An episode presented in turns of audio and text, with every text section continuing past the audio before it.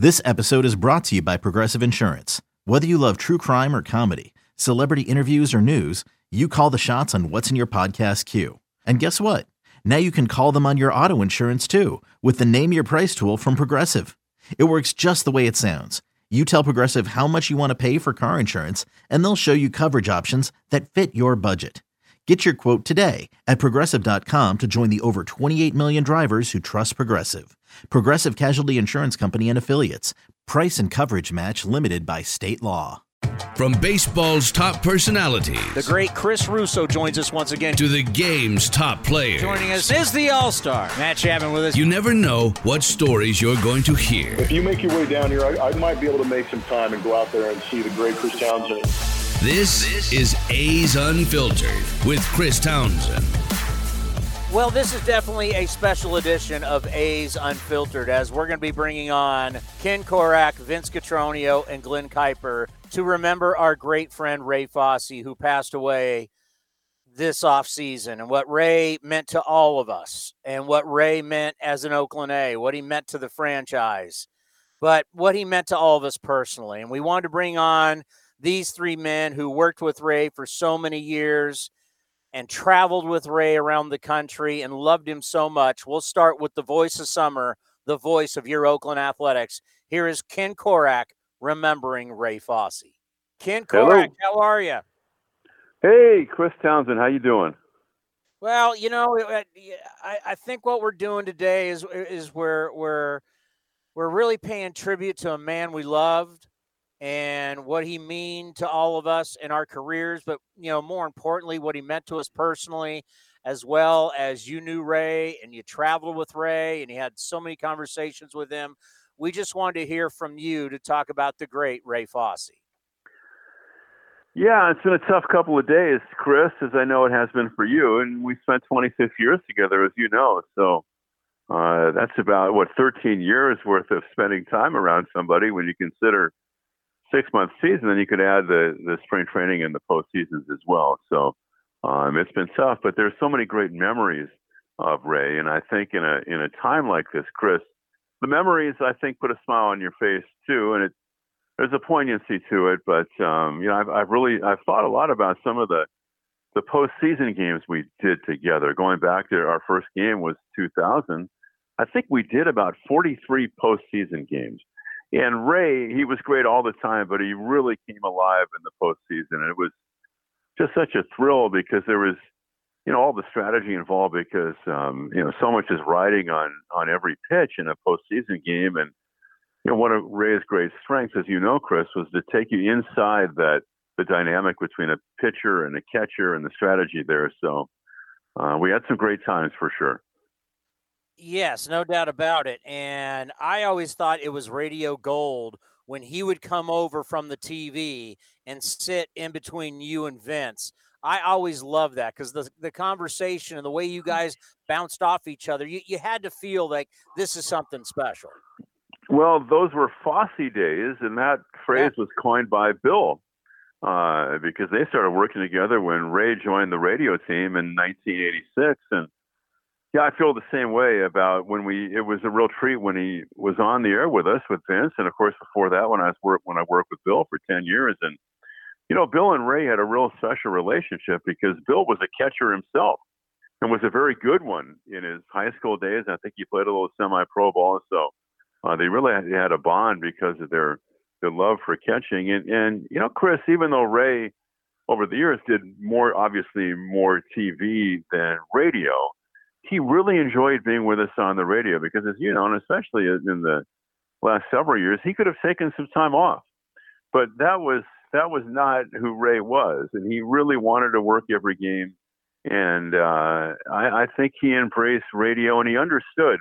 And it's not that easy. It's not that easy, Chris, to go from one medium to the other, because as you know, uh, TV isn't. I've said this forever that, that TV really is more of an analyst medium, and because of the nature of the of the medium, radio is more of a play-by-play person's medium. But he really learned how to do that and how to bridge those things, and and so he he it was uh, like I said, it was a it was a treat. He learned a lot of lessons early, and you know, I could go on and on, as I and, and so could you, of course. But one of the things that really stands out about Ray was that he never took for granted that he could just walk in the booth as a former player. He didn't rest on his laurels.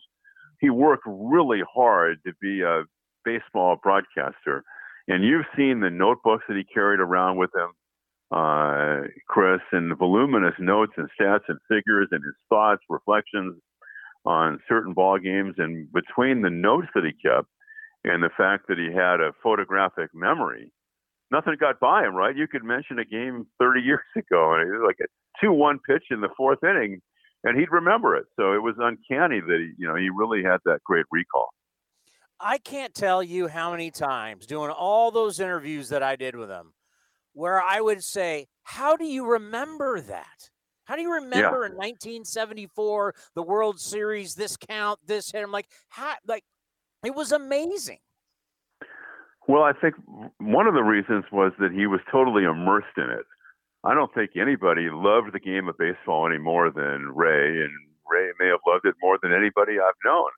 And so he lived it. It was his life. He loved it. Even off the field, he watched a lot of games and and he paid attention to the other teams as well. It wasn't just that he was prepared for the to do the to do our club, but he knew a lot about the opposing teams. So uh, he just had a feel for the game. He he loved the game, and I think that that's one of the things that really um, you know always was a kind of a shining thing about Ray that you could look back and say that you know he never cheated the game and he loved the game. Attention to detail. That was truly yeah. one of his strengths. That's right. And the other thing too, I'm not sure that many people are aware that going back to the 80s, he did the pregame show. A's warm up was his show. And we think of him as an analyst, but he was, I think he deserves some credit as an interviewer too, Chris, because for all those years, over 30 years, he did that two part interview. And I thought it was fascinating. And if it was a 705 game, he came on at 645 opened the show, did the the interview in two parts, a commercial in between, and then closed the show after that. And and as Vince was saying the other day, you know, when Ray walked into the opposing clubhouse or down on the field and asked someone to do an interview, you know, he had kind of a cachet that he that he carried with him, so he was able to, uh, you know, uh, move, you know, easily and freely um, even around the like a visiting clubhouse, and he got a lot. He got everybody, all the great stars, all the behind the scenes figures, and um, you know, I think those shows, and he, you know, he kept every show, Chris. Every show I think has been cataloged, and they're now uh, transferred into kind of some kind of uh, kind of digital form, and all those shows belong in some kind of a baseball museum, because I don't know how many. This it has to be thousands of hours of uh, A's warm up interviews that, that he did with, I mean, just countless people. So that's another kind of aspect of Ray that I'm not sure that, you know, people are fully aware of.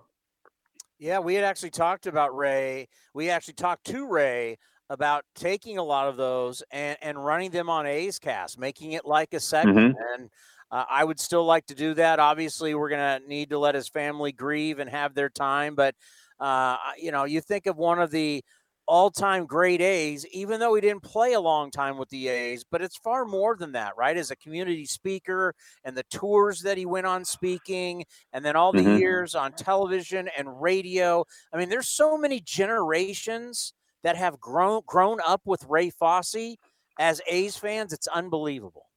I've said that this that he transcended the generation because people who are longtime A's fans, and you and I both know people who went to the first game in 1968 and have been A's fans ever since then.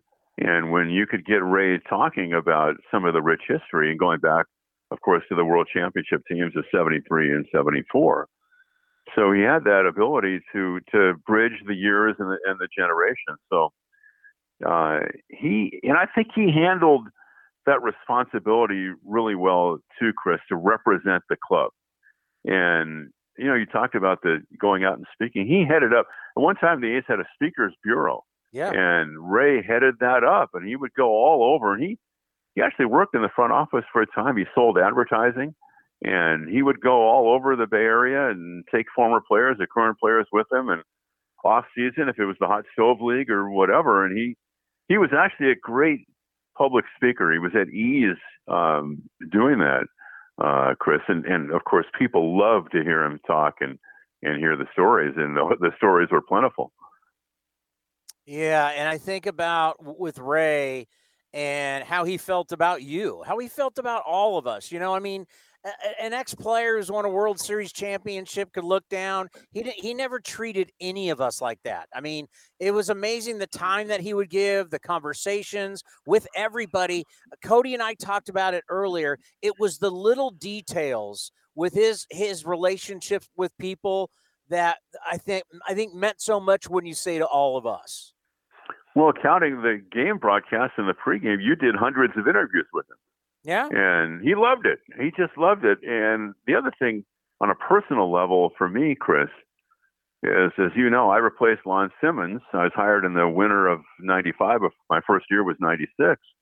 And he, you know, he didn't big league me. And, you know, Ray and Lon were very close friends and, and off the field as well. They did a lot of things together. And so that could have been a difficult transition for Ray to see one of his best friends uh, you know, no longer part of the broadcast team. Lon was one of my idols, so that was a potentially awkward situation. But he welcomed me into the booth from the first day. I never felt there was much of a transition, and that's because of Ray. Uh, it wasn't because of me, but the fact that he reached out to make me feel comfortable, and uh, you know that feeling lasted for uh, the 26 years that we worked together. You know, you think about the legacy, and of course, you did the book, and you were very close with Bill King. You know, just the legacy. We've lost some all-time greats, but just the legacy of A's baseball with A's radio and A's television. We feel really strongly about it and just trying to carry it on on into the future, you know, Chris, because beginning with Monty Moore and some of the greats who worked on radio and TV, and then of course Bill and Lon. And I said this before, the most uh, brilliant thing that the new ownership did back in 1981 to try to rekindle interest in the team was hiring Bill and Lon, and that pairing was golden, as you know. Uh, it, it, was just so instrumental um, as that franchise would really, you know, take off and then reach a peak in the Bash Brothers days. But all of us have felt that. I think who've worked on A's radio and, and TV that, as I suppose you, every every team, every market, you know, could say the same thing. But I know that uh, Vince and I and Kuip, all of us, Dallas, you know, we could go right down the list. That um, it's important, I think, to reflect back and think about uh, those who kind of paved the, the the road for us and blazed the trail for us, and uh, we're just trying to kind of keep those seats warm right now. And the relationship that you saw that Ray had with the players, whether it's on the plane, it's on the bus, it's in the clubhouse, there was that respect that the players had for him, and there was that respect that he had for the players. Well, he was also the chairman of the Catchers Union. yeah. So we used to kid him about that too. Like, you know, Ray, this is like the 15th day in a row that you've had a catcher on your pregame show, right? So he always gravitated toward the catchers, but he did. And he was very comfortable in the clubhouse and he did spend a lot of time. He didn't he didn't impose his will on a player chris because he understood that there was still a, a line there. But if any player sought his counsel then ray of course would be there for that player. And if you talk to some of the catchers and many of them who've uh, played for the A's over the years they'll tell you that ray was just a great resource well, and especially in an era where all of a sudden you had ex players, you know, with the the nerds are taking over the game and everything. Ray was smart enough to understand I'm going to need to adapt with it. I may not love it, but he was able to adapt with it. Talk about that.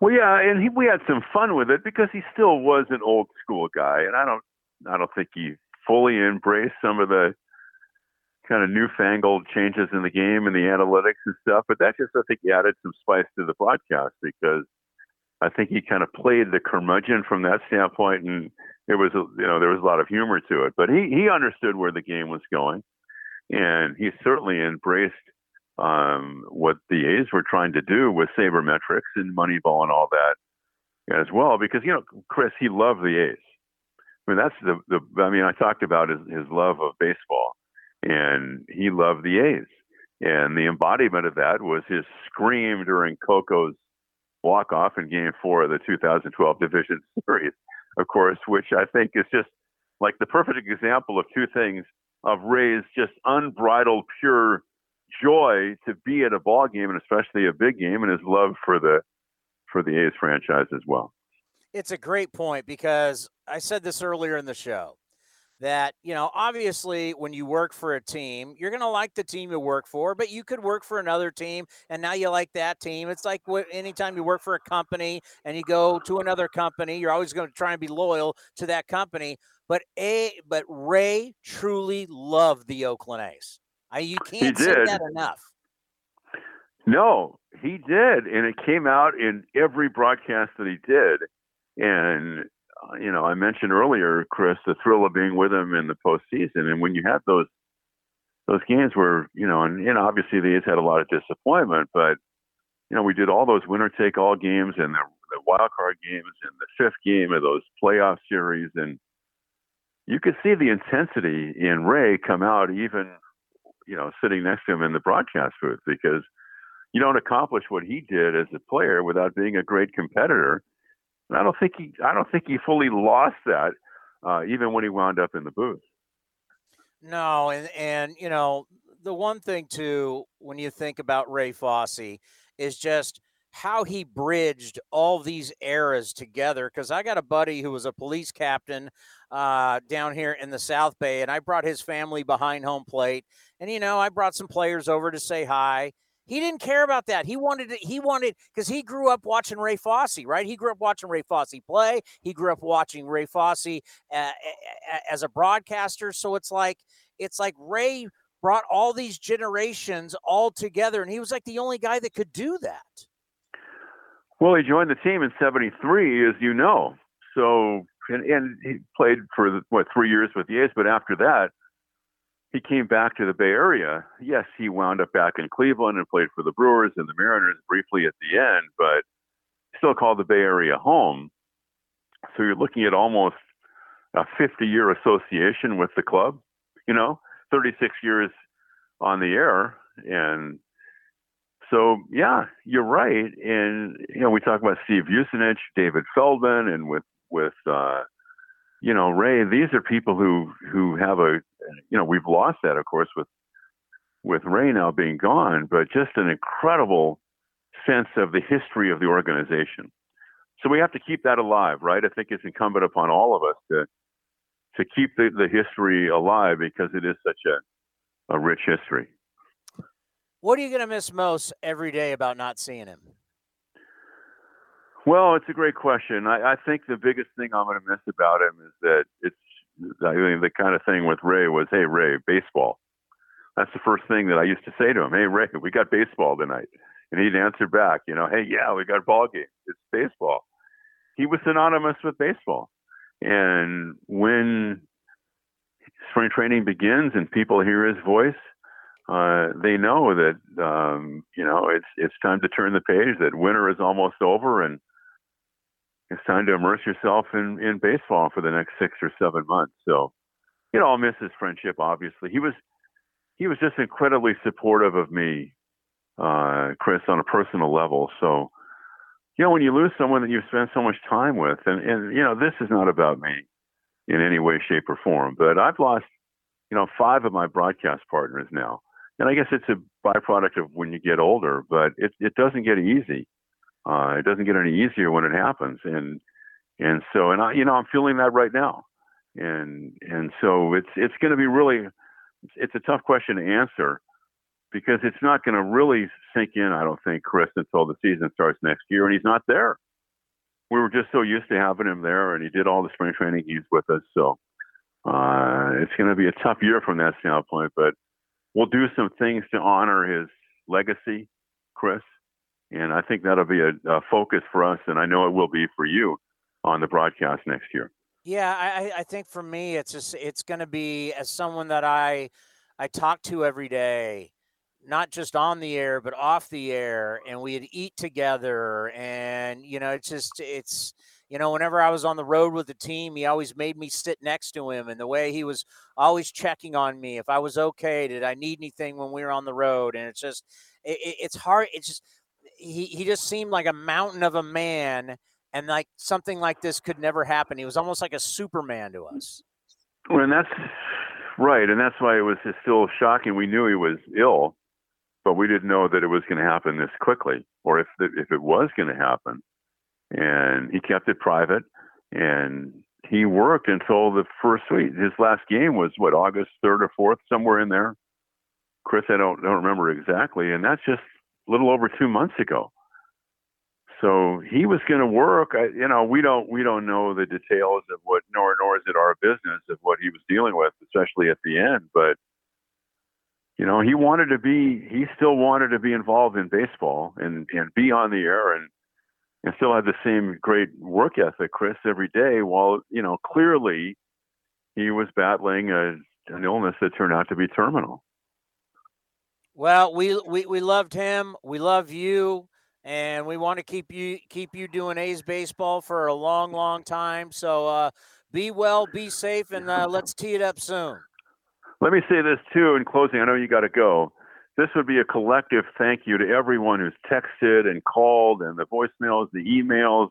I even got haven't gotten to Twitter yet, so it really reminds me a little bit, Chris, of the day that that Bill died because I, you know, I've been blown away. It's not, it wasn't unexpected, but still, you're you're blown away. It just reinforces how much Ray meant to so many people, how the mark that he left, and how he impacted so many lives. Because I could spend the next two or three days, Chris. I don't know that I'd be able to you know, to answer everybody, respond to everyone. So that that's been such a a heartwarming part of this in a in a difficult time. All right, buddy, be safe. Okay, bud. Thanks. It's so touching to hear these men talk about Ray because you think of all the years they spent together. It's unbelievable. And of course, Vince Cotroneo wanted to weigh in on his good friend Ray. Vinny, how are you, buddy? How you doing, Tony? Well, you know, I said, you know, I just said it before you came on. If we had to do this show yesterday, I don't, I don't think any of us could have done it. We've now had a day basically to grieve, but uh, you know, I, I know how much you loved Ray and how much Ray loved you, and just I, when you got the news, it, it just had to be devastating. Yeah, it's not any easier today either, Tony. To be honest with you, I mean, just you know, trying to process the whole, you know, thing is it's really really difficult. You know, when when I got the call a couple, you know, a couple of uh, days ago, late in the afternoon, with the news, it just, you know, it was it was just beyond gut wrenching, and just didn't didn't see that coming.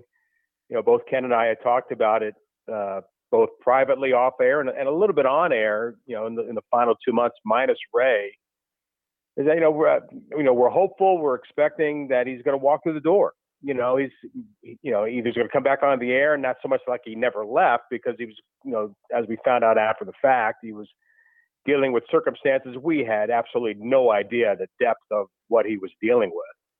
And, um, you know, maybe, okay, the season's over and we didn't get a chance to see Ray. Well, we'll see him in spring training or he's going to, you know, make some announcement to, to the, to regard of, look, because of my health, I'm not able to continue as a broadcaster, but I'm forever in Oakland A. And you know, we had a lunch with him or something, but seen him briefly at the ballpark or somewhere here in Arizona, and it's all gone. I mean, it's just it. I just you know, I I was on MLB radio the day after in the morning with CJ Nitkowski and Danny Ruxman. I couldn't keep it together. I'm not so sure I'll be able to keep it together with you because it's still, you know, it's just so raw and just it's it, it, it just means so much to this community. You know, not only to the A's community, to you know, to our small broadcast community, myself and you and Ken and Cody and you know Dallas and of course Glen, who had him, you know, on a daily basis for 18 years on television. Uh, you know, and then our A's community of fans, which are second to none, and just seeing the outpouring. The thing that that strikes me here recently, Tony, looking at a lot of the comments and a lot of the responses on social media about Ray is that here's a, a 74 year old man who spent three years playing for the club, right? certainly great years because they won two World Series and, you know, went back to the playoffs in 75 as well. But uh, the people that he touched, the the age, you know, the age ages of people that he touched, from the very youngest to people, you know, his age and beyond, all points in between, and just having nothing but you know love and you know respect and certainly uh, you know prayers for you know for Carol and, and the girls and, and the grandkids. But uh, just just amazing, you know, the the giant hole that we have in our organization right now, and it's just not going to be. It's not easy now. It's not going to be easy in spring training. It's not going to be easy that first game. It's not going to be easy on opening day. And you know this. We've talked about it on the air, Johnny. I mean, I've I've done this for, you know, decades. Where on opening day, I I give a toast to my dad. You know, uh, with a with a let's say a, a, a social beverage. Uh, and th- it's going to be a bigger cup this year. It's just, uh, it's, you know, I just, it's just going to be tough. It's tough now. It's, it's going to, it's going to take a long time for it to, to, to continue the healing process. You know, what you try and explain to fans, eh, you know, fans love players and we get it. The players are the product on the field. That's what you come to see and you love, you know, coming out and seeing so and so and certain guys and but players like for us, players come and go. So we're we're kind of numb to it, especially when I get phone calls. We're like, "Oh, you got to keep this guy forever." You're like, "No, you don't." Um, but broadcasters, you think about, you know, when Bill King passed, what that meant to this family. Um, and now with Ray Fosse, I think even when we lost our good friend Dick Callahan, you know what Dick, you know, showing up the ballpark and hearing Dick's voice every single day. You know, that that's the thing about broadcasters. Broadcasters stay around for your entire life versus players. It's a different deal. Well, and and all three of those men, and certainly I'm, you know, with, Bill, you know, I, am the one that that fought. I, I, I was the next person up. You know, Bill passed away in October of 05, and and I was offered to, you know, an opportunity to broadcast for the A's, you know, beginning in 06. And the, the first things out of my mouth in spring training of 06 uh, was, you know, a soliloquy to Bill, who I'd known from the other side of the glass with my years with the Rangers, and basically uh, said to the fans, and it applies now, it, applied to Dick, and it applies to Ray as well, is that you did not get a chance to say goodbye. You did not get a chance, you know, to to to show your appreciation for for that person's meaning to you in, in your life in that very small segment of those three hours on a you know on a daily and a nightly basis and yearly basis and how you were you were their template for you know spring summer and fall.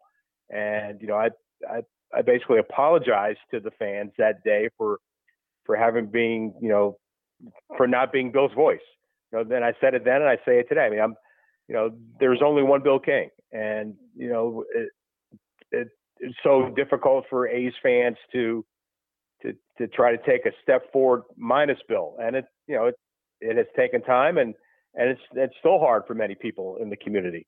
And you know when Dick passed away unexpectedly before you know opening day of you know of of 2020, all of us, myself, yourself, uh, you know Ken, not only did we love and respect Dick, for who he was, you know, as a broadcast, you know, as a you know, the, his stuff behind the microphone with all the different organizations in the Bay Area, but the person that he was and the mentor that he was to all of us, and the and the opportunities we all had to have private lunches and dinners with Dick, and just have you know deep conversations about life. And and I told my wife today, you know, just missing him so much because I just miss those those dinners where you just had a chance just to talk about a lot of things about where you are in your life, how your kids, how's your family, and hear some of his stories growing up in Pennsylvania and all that kind of stuff. And then with Ray, you know, multiply that even further because he was a player. He was, you know, he was a part of the, you know, the immortals. You know, the the, the back to back to back world champions. They are the immortals. There's no there's no turning back from that. And every time that the A's had had a celebration for those for those teams, whether it was a 10 year, 20 year, 30 year, 40 year anniversary of that of that time. You know, Bob Melvin has always, while he's been with the manager for the Athletics, he always made it a point to try to remind his players, look, you got to come out here and show your respect because this is who you want to be. This is what you this is what you're striving for. You want to be forever remembered, uh, etched in the memory of the of the fan base here for what you accomplished on the field, what that what that meant to them as players, what it meant to you as a fan. And you know, with Ray doing this for you know nearly four decades, and and you know doing it in in, in a one of a kind Ray way, uh, it's it's as painful as anything that's ever happened. I mean, you've we've we've all lost a family member, and nobody wants to go through that, and yet we all have to deal with it on on our own levels and try to find a way to, you know, to take that that next step and and then the step after that, and always keeping uh, those people that are so close to you, the three that I just mentioned, keeping them, you know, close to your heart and and understanding what how fortunate we all are to do what we do. And I think about work ethic. And that was something that I, I always joked with him and his scorebook. And but there's so many guys who played who they just they show up, they get the check. Hey, I was a superstar. I'm going to give you some opinion, and then I'm going to go home. That's not who Ray Fosse was till his very last breath. His work ethic was as good or probably better than anybody. The way he prepared, the way he studied, the way he knew the players, way he went into the, the, the clubhouse and he talked to everybody on a daily basis and just i mean he had three different colored pencil uh, pens going. I mean ray Fo- ray fosse loved it lived it and every day he came to play.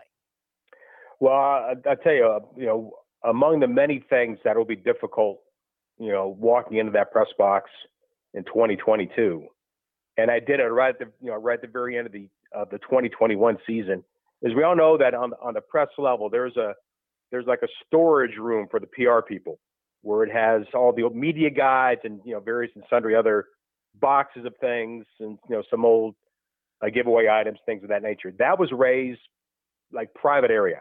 He would come in and he would go sit in there. And that's where he would do a lot of his work and you know a lot of his preparation before he went on the air. And I could I, I know they're there because I saw them you know less than a month ago that uh, you know you look in this room, you know, this, basically this broom closet, and there are three ring binders of, that belong to Ray of the different teams and the year by year information that he cataloged on a daily basis. And look, I I pride myself on on doing a lot of book work.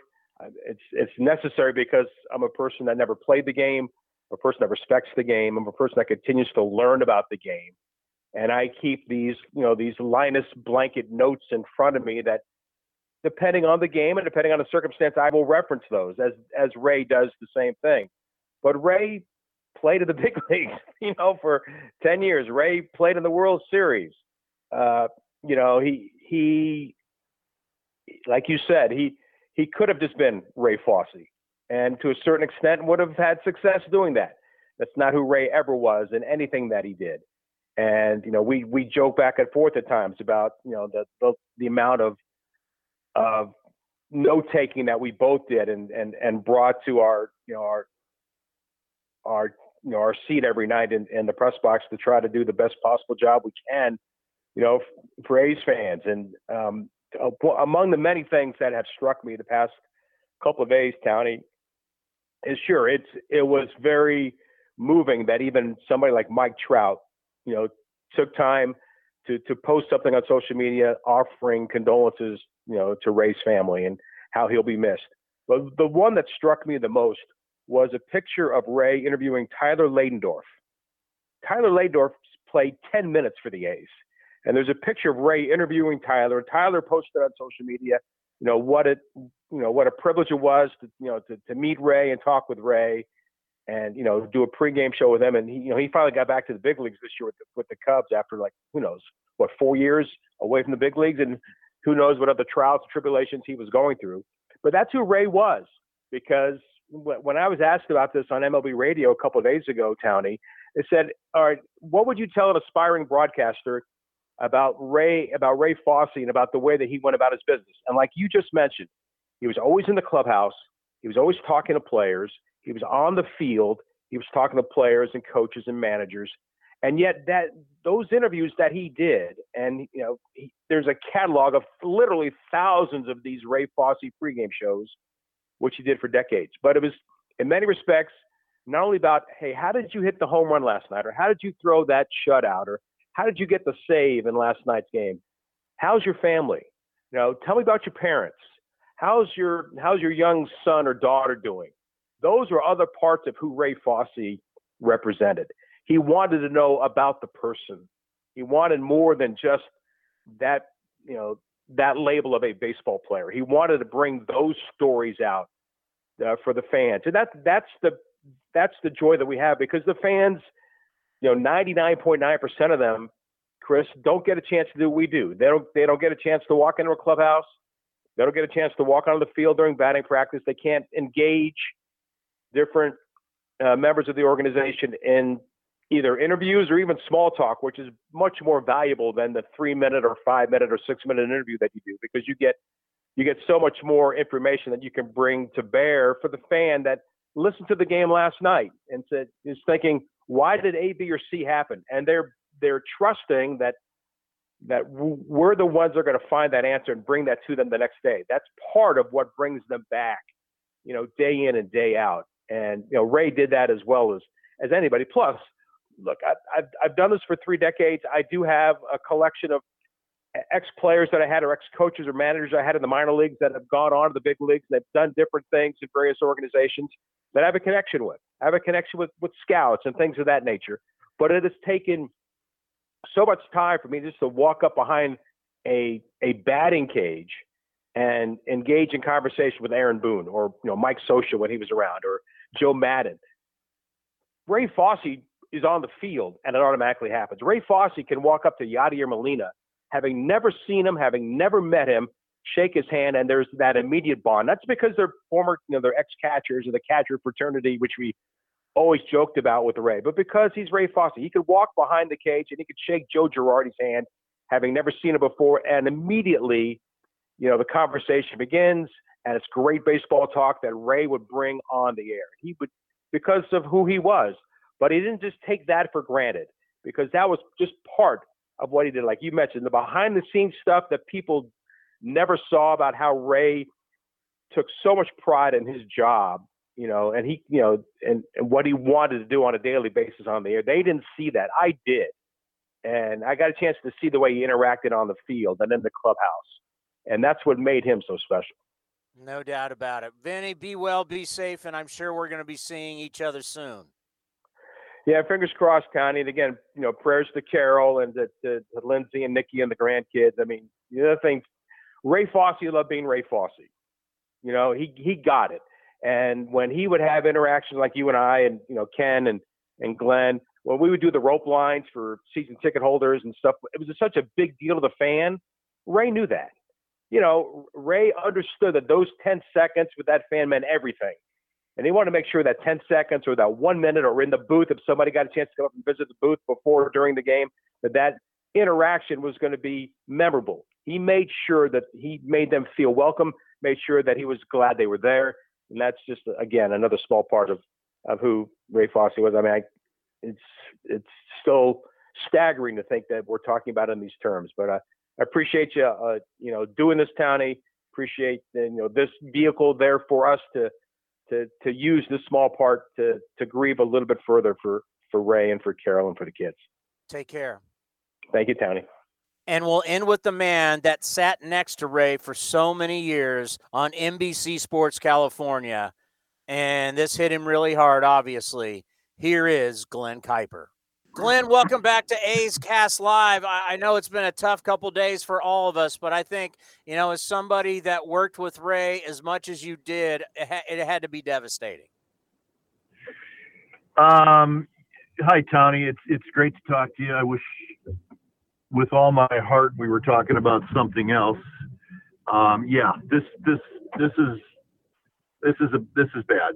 I, I, I I don't know. I, I'm I'm having trouble, you know, putting it into words. The last couple days, I just uh, I don't know. I'm just I'm really I'm heartbroken about it. You know, I knew he was sick. I didn't know how sick. Um, so yeah, a lot a lot of emotions the last couple days, and and I don't think that's going to change for a while. No, I agree with you, and I think what we've done today here on A's Cast Live is we've told some stories, but in the end I think what Ray would want us to do is is be positive and talk about you know talk about his career not only as a broadcaster as a player and look back fondly on him. He wouldn't he wouldn't want us moping. He wouldn't want us crying because that's not who ray fosse is. No he would not.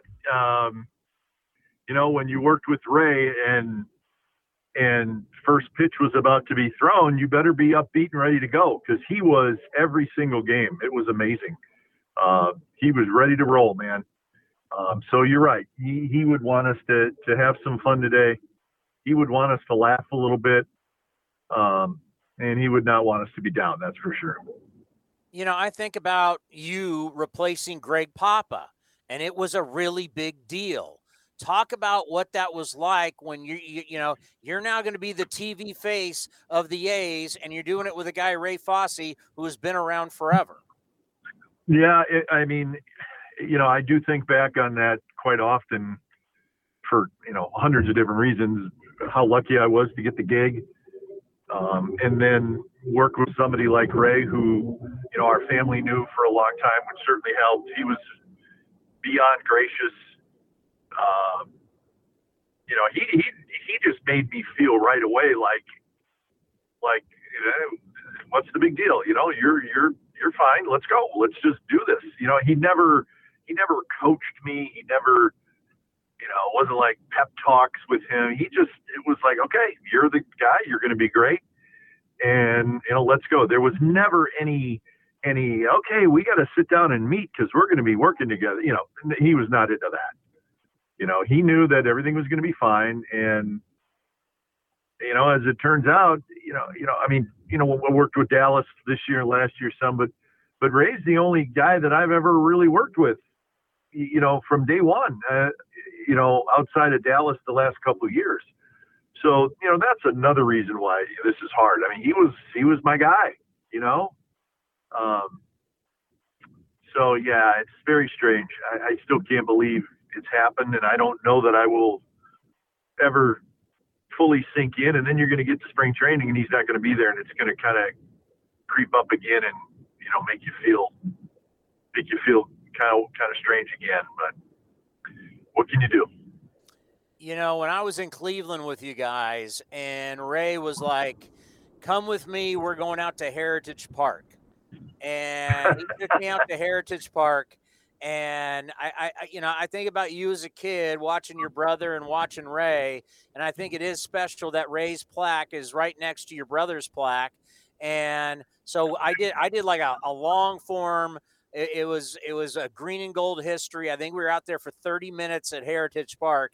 I know he was so proud to have that plaque. I'm sure your brother Duane feels the same way. And, and, and you know, watching Ray as a kid and then working with him had to be like, wow. Well, it was. I mean, yeah, it was. Yeah, it was really cool because I, I do. I, I I remember clearly and Ray used to get mad when I told this story because it said it, it made him feel old, and he did not like that.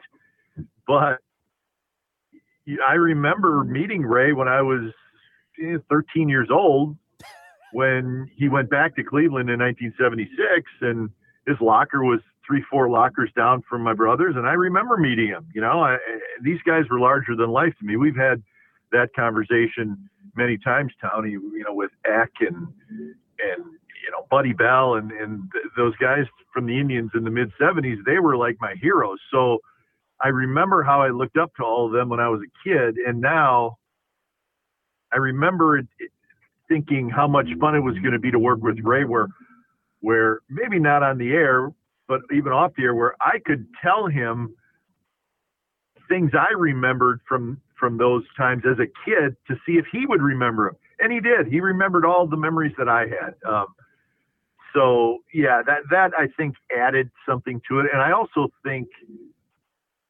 that part of it where you know he was a teammate of my brother's, he knew me. I, I think that made him accept me as his partner much faster, and he really wasn't really worried about there not being a connection. I think he knew that there was already a connection. And, you know, I, I think that helped our situation when we started working together um, because we, we had a lot of things in common in, in kind of a strange way, you know, um, even though, you know, he was a player when I was just a kid, but there, there was a lot of things that we used to talk about from those, those, even just a couple years in Cleveland, but we always would laugh a lot because they were memories that he had as a player, but they were memories that I had as, as a, you know, a kid in seventh, eighth, ninth grade.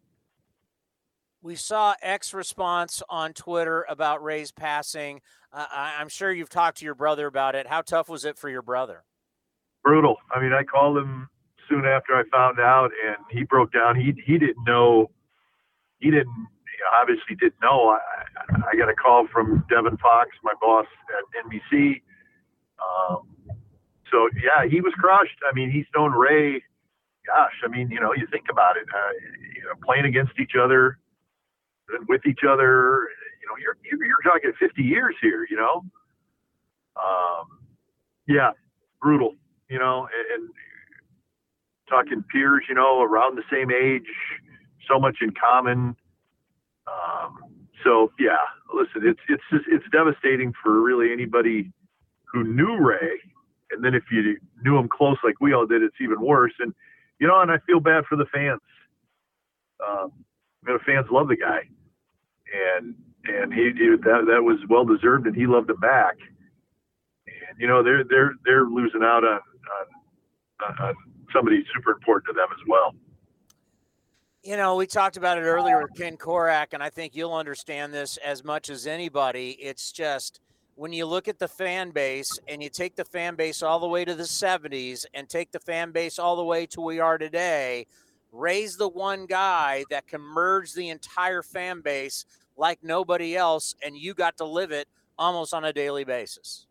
Yeah, and that, that's a that's really a, a, a great point, Tony, and I'm glad you brought it up because I think that's there are many, many reasons why Ray was so popular with the fans. But I think I think what you just said is maybe the main reason because he did. He was really the only person that intertwined all these different great eras of Oakland A's baseball, right? I mean, played in the 70s. That's a big deal. Won championships in the 70s. So you have that as your base. Um, and, and then you stay with the team and you work, and then you become a broadcaster for the team, which is important, right? It's important for fans. Um, and then you're there for the, you know, the, the great teams of the late, the late, uh, you know, 88, 89, 90, 91, 92, that great era. And, you know, the Ray's there with Bill King and Lon Simmons, right? I mean, come on. Talk about weaving everything together. And then he's there for every great era in Oakland A's history. And that alone, nobody, nobody else can say that except maybe Steve Vucinich, right? I mean, if you really think about it. Um, so that you know, that's I think that deep down is the main reason why his popularity was so big with with fans. And then you throw on the fact that he was he loved the A's. I mean, his life revolved around the A's. He wasn't afraid to let people know that. He was passionate. He wanted his team to win. Plus, and then on top of everything, Tony, he was just a sweet man, as as you know we all found out. Uh, how many times did we say he's he's the most he's the the perfect grumpy but lovable guy? We love that guy, right? I mean, I mean, it was he was perfect, right? Um, and so he he really he really is the Oakland A's if you if you stop and think about all he did for that organization and, and I, I hope he gets recognized for that. And he would all in in your guys' broadcast, he'd always mention your family. He'd always mention your son. He was always cognizant of what was happening, w- w- you know, behind the curtain with you as your family was as your family was growing. Yeah, and and you know, and so was his with grandkids, you know, and and you know, you, yeah, I mean, how many times did he mention my my son name, my son's name on the air? You know. Yeah. And yeah, stuff like that that that makes it hard. You know, I mean, he he knew what was going on, and he he really cared about you know my family, and it was a it was a genuine concern. And is everything going well? And you know, how's how's your son and daughter doing? And, you know, and, and that, and I think the one of the joys he got too was he would tell me about his grandkids. You know, and Ray's private. You know, you knew how private he was. He didn't talk to everybody about a whole lot. Uh, he just he just was not open with people. But there were certain people that he was. I I think I'm in that category. Thank goodness. And he would tell me things about his grandkids and things he was excited about, and you know that's that's another thing that has made this really hard because you start thinking about things like that. You know, like he was at a perfect age to enjoy his grandkids, uh, and that that's another thing that just really, really hits me hard, and it really makes me sad. You know, he said to me, "Gosh, I think it was right at the beginning of the year," and I think he mentioned it on the air. In fact, I know he did. He was so proud that his oldest grandson was a really good athlete. And I remember him saying, you know what, we're really excited. My oldest grandson, Matthew, is going to be a freshman in high school. He's going to play quarterback. And, and I'm going to get a chance to see him play. And I, you know, you hear stuff like that. And now you think about how he's going to miss stuff like that. And that just, it just, it just gets me to the core that that stuff was so important to him, and, and he's just not going to experience it. Yeah, that's uh, that's really really tough. But you know, I think as a partner, the scariest thing for me, if I was a play-by-play guy, is if I went into the booth with a guy that I knew wasn't prepared, that really didn't care. I mean, I can't imagine like like all of a sudden you have to carry the entire broadcast because this guy's just a former player and he's relying on his name and his career. That would be a nightmare. How great was it you never had to do that because you knew the guy to your right was as prepared as anybody in the ballpark. Yeah, and I've you know, listen, I've I've I, have i have had the other you know other side of it with fill-in guys, and doesn't mean they weren't good. It just means they were never going to be as prepared as Ray. He was immensely prepared. Uh, he had he had notes from every at bat, and uh, it, it was no, that was never anything I was at all worried about. He was he was over prepared times five. Um, so no, that was not an issue. I knew it right off the bat. He taught me a lot. In fact, you know, he taught me just by watching him and seeing what he kept track of. I learned from that and I kept track of different things that I probably wouldn't have thought of without seeing what he was doing. Um, so you know, he was a great teacher just by just by example. You know, he was never like, "Hey, you should do this." Never, never one time did he say that. But I watched what he was doing, and I watched what he was keeping track of, and it was very impressive. And I know he's kept every book from every year he's ever broadcast, and uh, you know, somebody's going to get a chance to look at that someday and talk about Oakland A's history. I oh my! But uh, he was, yeah, he was on top of it always, always. Um, and I, I'll tell you a story how on top of it he was, and I'll make it quick for you, Tony. We were on a we were on the plane. We were flying somewhere, and we sat next to each other on the plane. And couple days before that, he had missed a game um, I, I don't know why. He, he, he wasn't there for a game.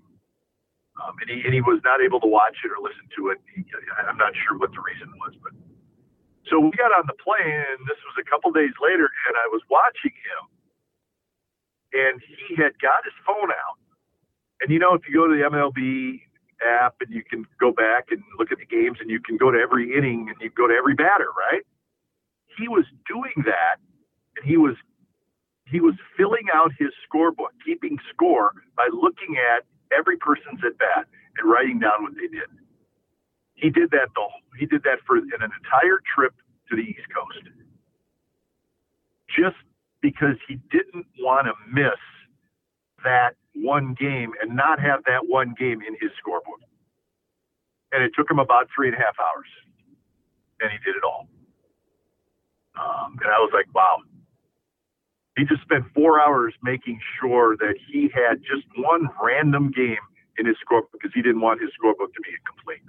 And it was a random game. You know, it was the Blue Jays Tuesday night in June, right? It just, it was not a, it was, you know, he had to have his book full. And I, I, I always remember that. And that's how he went about his business. I was always so impressed because I, I can't do this. Like I, I, I I don't have the attention span to chart every pitch, strike, ball, strike, ball. I he no. every single pitch he put in his scorebook, so he could tell you that guy in the sixth inning it was a two-two curveball. I'm like, how do you pay attention like that? Yeah, yeah, absolutely. Eh, he he, he had he'd he'd hold two pens in his hand. One was a red one, one was a black one. I think red was for a strike, black was for a ball, and he marked it down every single pitch. You know, so he knew how how many pitches went to every batter. He could remember what pitch it was. Um, yeah, I mean, it just and it, it never wavered. I mean, that's just the way he went about his business. And and you know what, Tony? He loved every single minute of it. That was that was that was one of the great things about him. He enjoyed every minute of everything that had to do with baseball. You know, I, I don't think people truly realize when when you go behind the curtain what it's like where, you know, you guys traveled together, you guys traveled all around the country. It's the same thing with the players and whether it's trainers, or you mentioned Steve Vucinich or Bob Melvin and the coaching staff. It's a traveling party on uh, on buses and planes. Uh, so you get real close and you get to know each other real well. And I asked Ken Korach yep. this, and we'll, we'll end with this, not to get too emotional, but you know, what, what's the one thing on a day to day basis you think you'll miss? Well, I think I'll miss his enthusiasm just for being at the ballpark. I mean, he just loved being at the ballpark it was his it was his place, man. You know, and it, it just you could tell he walked in that booth, and you know he lit up. He was ready to go. Um, and so I, I think that's that's what I'll miss. Just his his overall enthusiasm for not just the A's. I mean, he was enthusiastic for the A's, obviously, but he just loved being at the park. Um, that's all he knew, right? That was his thing. That was his life. Um, and we used to, you know, we used to always say, Ray, why don't you take a day off, man? I mean, you know, but he just did not want to not be at the ballpark. Um, so I'll always remember that, and you know, the, the closeness that we had, and, and that's one of the things too that that I'm I'm having a little trouble getting past Towny is you know, we spent all this time together, but I never, I never really got a chance to say goodbye to him. Um, and that's, that's a hard one for me because, I mean, you know, it's 18 years together and then you just didn't get a chance to really say goodbye and now he's gone. You know, so there's things that, that you sort of going to have to wear for a while. And that's a hard one for me. Um, but you know, there's there's just nothing you can do about it. Well, we appreciate the time. We know it's very tough, and I'm sure we're going to be seeing each other very, very soon. But thank you. We appreciate it. And uh, keep your head up, my man, because you guys had a great run together. All right. Thanks, Tony. And uh, let's talk again soon under better circumstances, okay? Take care. See you, bud. Well, I know everybody knows my thoughts about Ray. If you listen to A's Cast and A's Cast Live, it was devastating not only for me, but for all of these guys. And it took a lot for them to come on A's Cast Live to talk about their friend. So we want to thank Ken Korach, Vince Cotroneo, and Glen Kuiper, remembering one of the great A's of all time, Ray Fosse. That'll do it for A's Unfiltered. Now back to A's Cast, powered by iHeartRadio. This has been a presentation of the Oakland Athletics.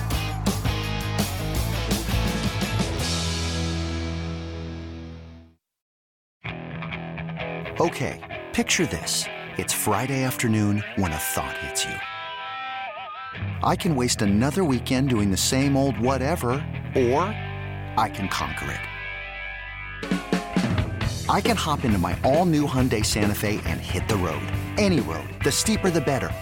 Because my all new Santa Fe is available with HTRAC, all wheel drive, so I can hit the trail without a worry in the world. Heck, with three rows and best in class rear cargo space, I can pack the whole family in with all our gear. We've got available dual wireless charging for our phones, so we'll never lose touch with civilization, and we won't lose touch with the primordial power of Mother Earth. So, which is it? Waste the weekend or do something a little more epic. And conquer it in the all-new Hyundai Santa Fe. Visit HyundaiUSA.com or call 562 314 4603 for more details. Hyundai, there's joy in every journey.